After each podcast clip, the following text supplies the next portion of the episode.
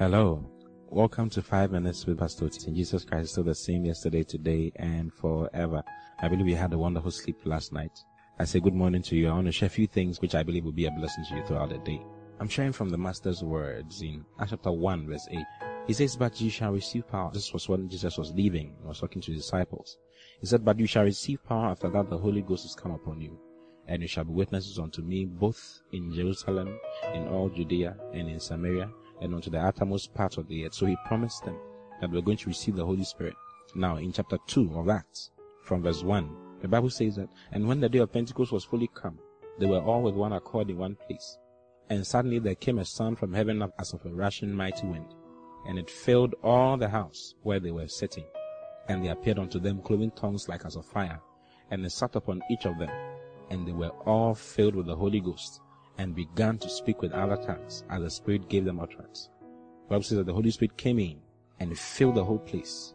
Verse 4, it says, And they were all filled with the Holy Ghost and began to speak with other tongues.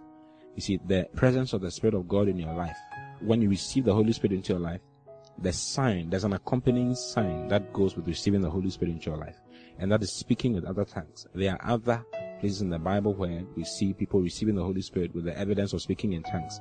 In Acts chapter 10, when Peter visited Cornelius' house, a similar thing happened.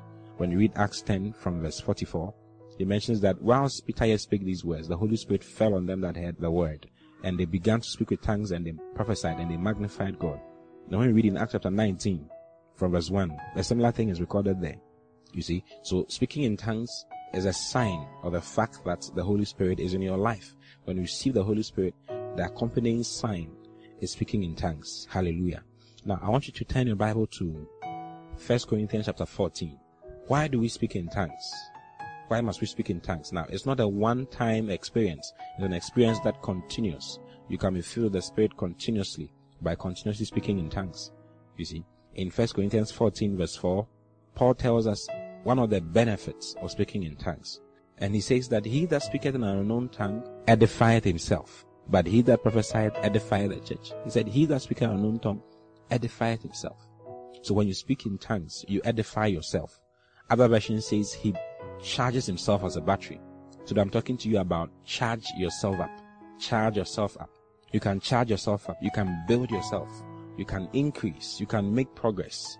How? By speaking in tongues. So when you open your mouth and you begin to speak in tongues, Bades, Kavalush, Ababande, Vando, Oske, Babayande, Falo, Oskabama, Andiva, Andaba. Someone may think you are crazy. Well, in verse 2 of 1 Corinthians chapter 14, he says that for he that speaketh in an unknown tongue speaketh not unto men, but unto God. For no man understandeth him, howbeit in the spirit he speaketh mysteries. So no man is meant to understand what you're saying. So when you begin to speak in tongues, pande, kamba, kamba, kamba, kamba, nobody understands it. But actually, you are building yourself up. You are building yourself up. You are increasing yourself. You are charging yourself up like a battery. You are building yourself up like an edifice. Oh, hallelujah.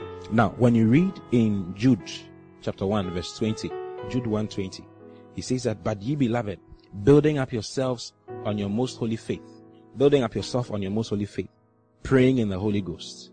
But ye beloved, building up yourselves on your most holy faith, praying in the Holy Ghost. How do you pray in the Holy Ghost? You pray in the Holy Ghost by praying in tongues.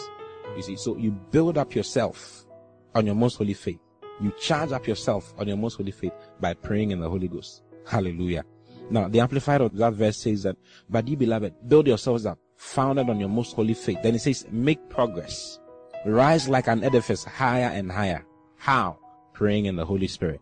So when you speak in tongues, you are making progress. You are rising like an edifice. You are charging yourself up.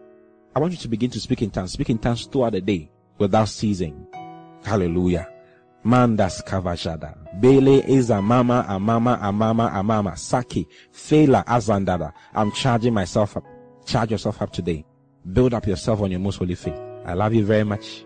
I'll see you again tomorrow. God bless you. Bye bye.